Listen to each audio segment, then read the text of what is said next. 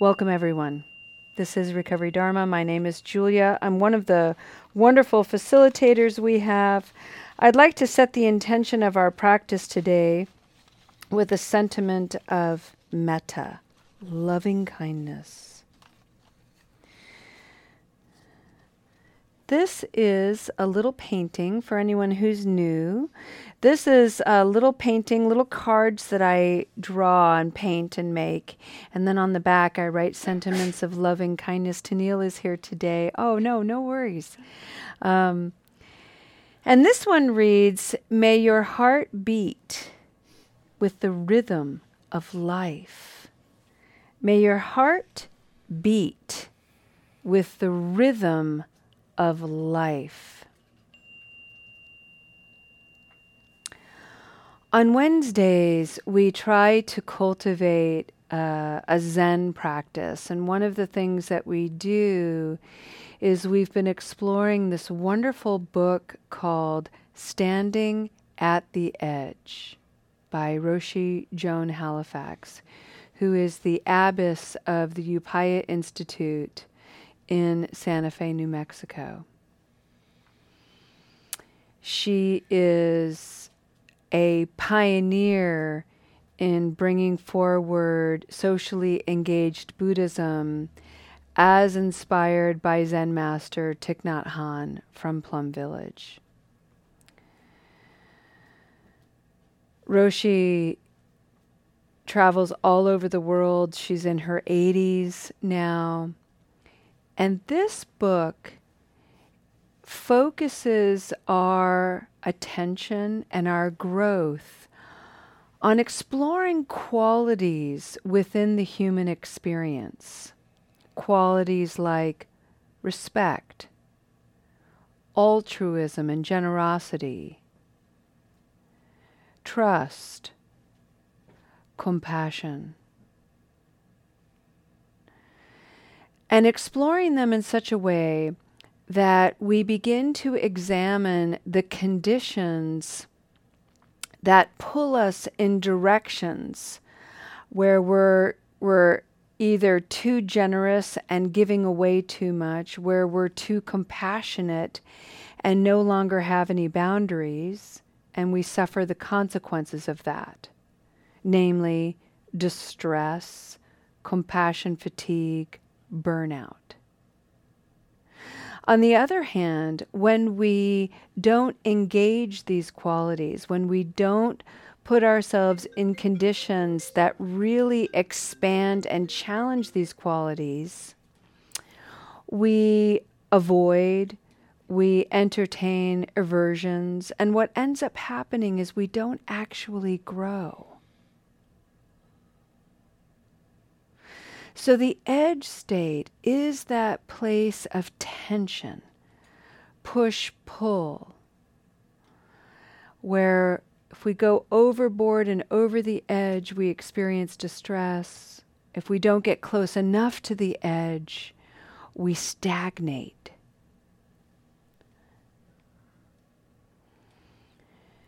So it's a moving target. It's a little bit like the breath where the quality expands and contracts. And we get to practice equanimity with that, knowing that when we're in a, constra- a contracted state, there's nothing wrong there. We're simply contracted for some reason worth exploring.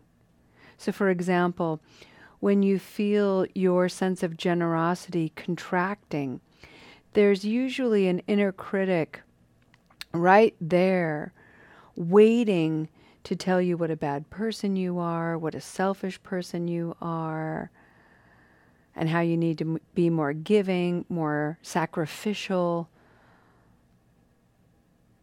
more generous in every conceivable way. Never mind that you're exhausted, never mind that your resources are depleted. The edge state says, wait a second, my resources are depleted and I'm exhausted.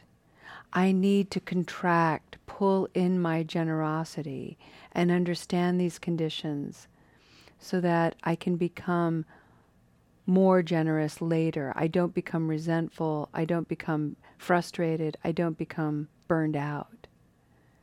I find a steady state where my generosity is steady. That's the edge state. Where my compassion is steady. Almost, dare I say, limitless because we understand the conditions that pull us in one direction or another. Today, we're going to talk a little bit more about compassion.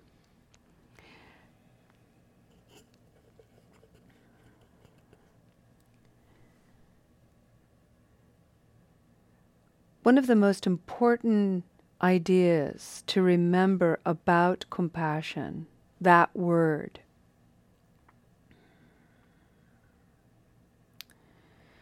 is it's all about being with. Calm is from the word to be with. Passion is to suffer, to suffer with. It doesn't mean to suffer as. So sometimes when our compassion is extended and we're in distress,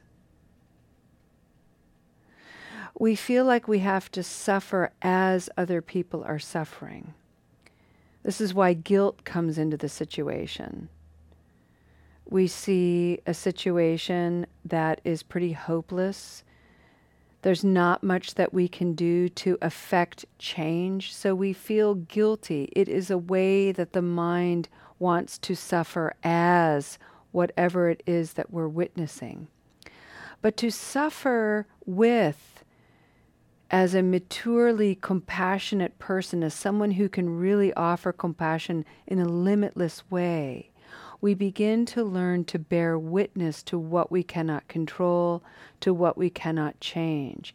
However, our presence is unwavering, full of love, full of kindness.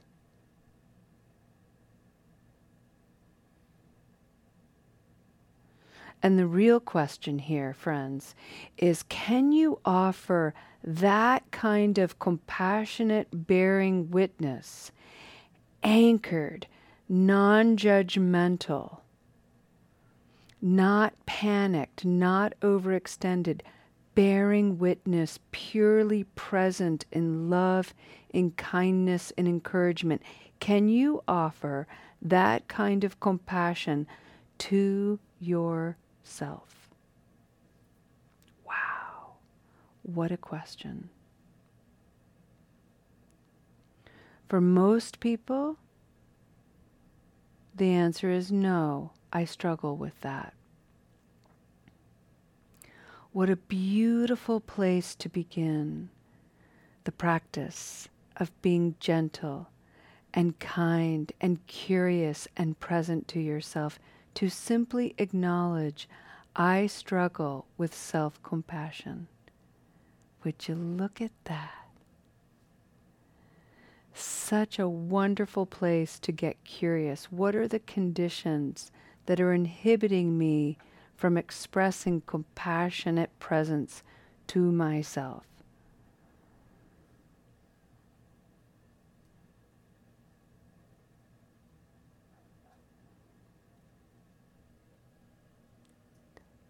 This is what Roshi has to say.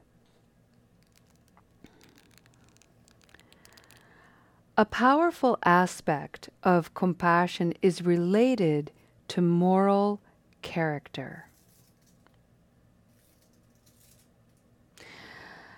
Albert Schweitzer understood this when he wrote, quote, I can do no other than be reverent before everything that is called life.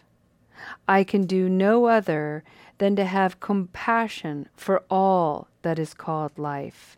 That is the beginning and the foundation of all ethics. Friends, just taking those two statements in and remembering that each of you and me, we are part of the everything that is called life. We are a piece of everything that is life. If we're going to be reverent toward all that is called life, all that is I- that is life, then we must exercise and learn to have degrees of reverence for ourselves. Now, this is not an invitation to have a guilt trip or a shame trip here. This is simply an awareness of, wow, I don't have a whole lot of reverence for myself. So, let's take that really small. Let's put that into a small wonder. One small thing about yourself that you can begin as a seed to nurture and water in reverent ways.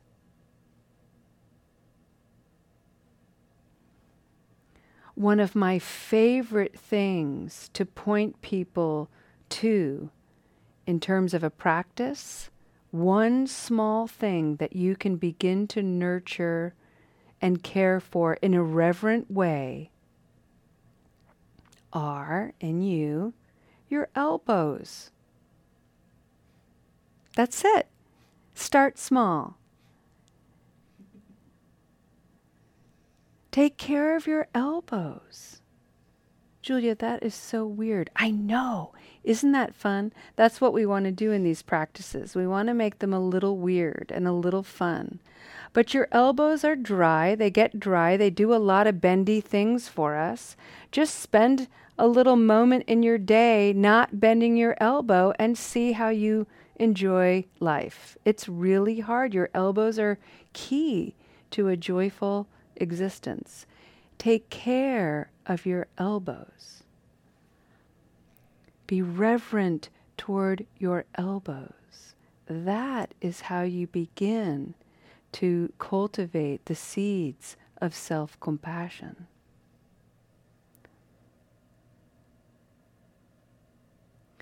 Roshi continues Arthur Schopenhauer's perspective is compassion is the basis of morality. Being compassionate upholds our moral principles and gives meaning to our lives. When we restrain compassion, we feel that our moral identity is compromised.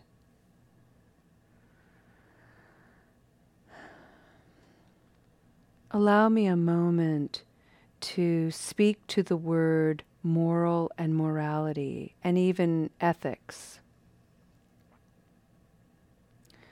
So, one of the vows we take as lay Buddhists is we refrain from sexual misconduct. We refrain from any unethical conduct to the best of our our uh, best of our capacity, our ability. And that isn't because we're seeking to be holier than thou, we're seeking to be so spiritual and above the, the messiness of being human. The whole point of cultivating morality and wise ethical conduct is to become happier, more harmonized human spiritual beings. To devote ourselves to harm reduction. Harm reduction in as many forms as possible in our lives and by extension in the lives of others.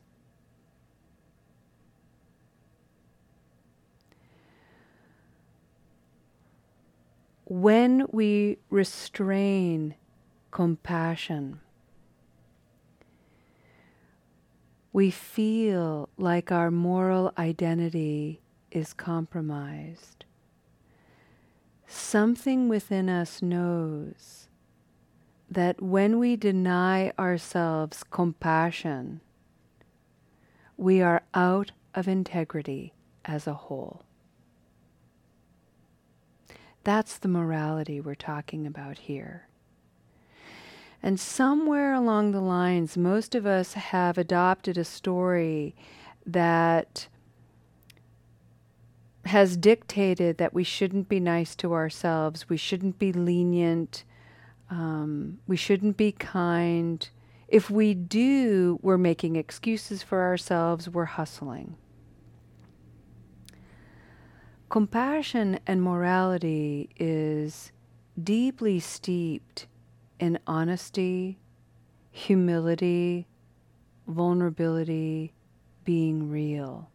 Because we want, we're motivated to be happy and to be free from the suffering we have been inflicting for so long.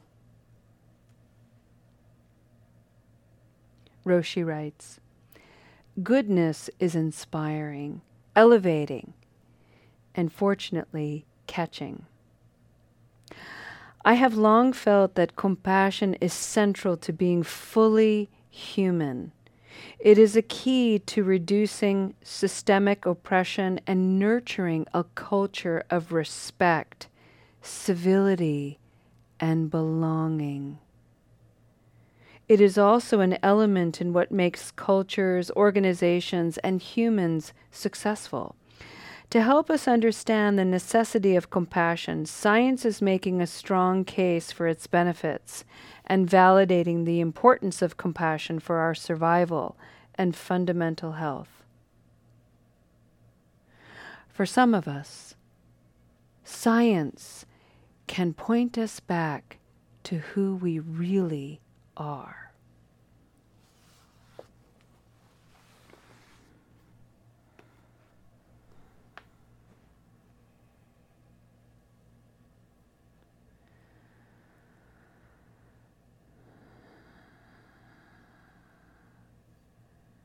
As you're nurturing reverence for your elbows.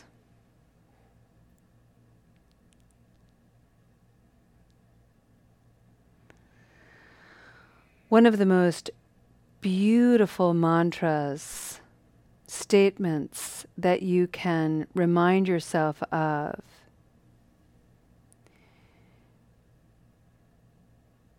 is this. I am a human being journeying recovery. I am a human being journeying to recover my true self. There it is. I am a human being journeying to recover my true self. Friends, please remember that your true self includes that part of you that has misused, abused, cultivated habit energy around substances, processes, food, relationships, and so on. That is not your identity. That is not who you are, that is a piece of who you are. And it has a tendency to layer upon layer other aspects of what make you a whole human spiritual being. The compassionate response to yourself is I am a human being journeying to on the journey of recovery. I am a human being journeying to recover my true self. Let those words come alive in you. Let them bring forward language that speaks your truth.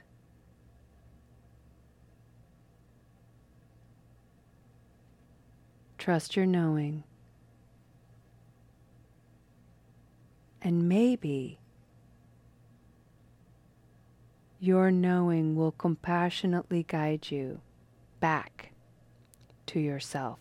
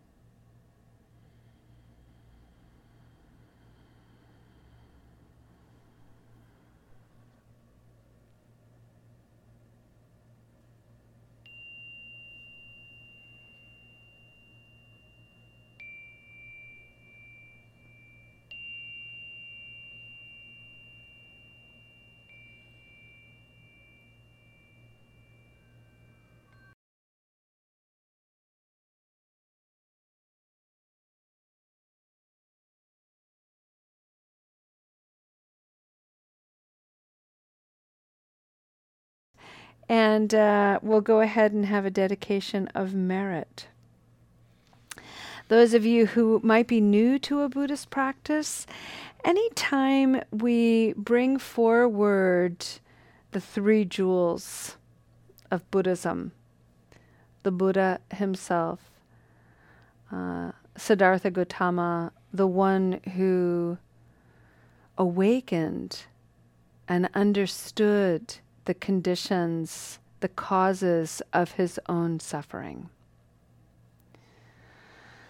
That Buddha nature is alive in each of us. There's nothing extraordinary to awaken.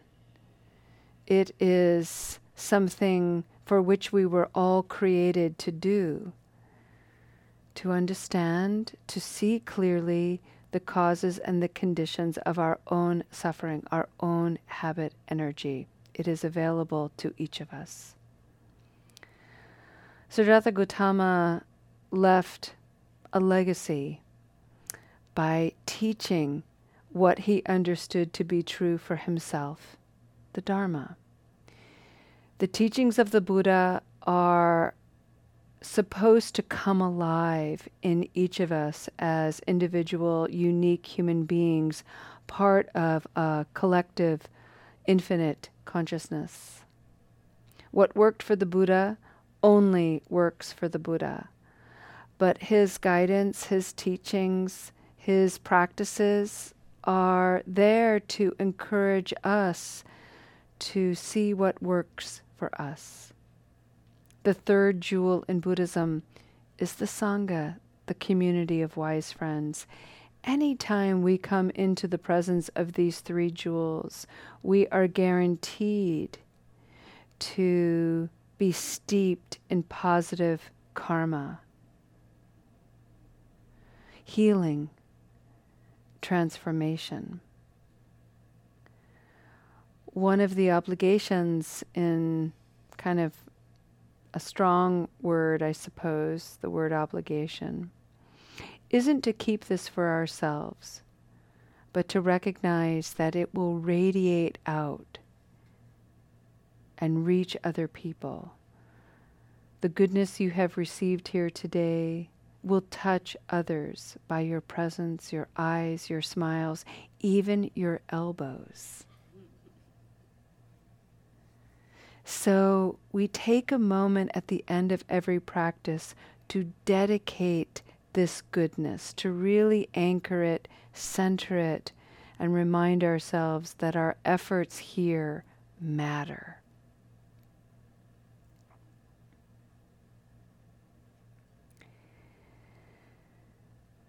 May all beings everywhere feel at ease and safe.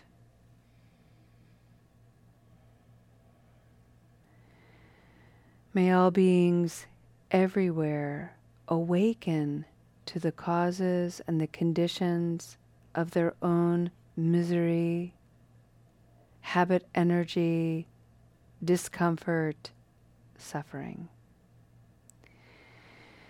May all beings everywhere come into the harmony of their wisdom and understanding. May all beings everywhere have courage to practice in presence, in beauty, in wonder. Thank you so much for your beautiful practice today, friends. We'll see you next time. Namaste.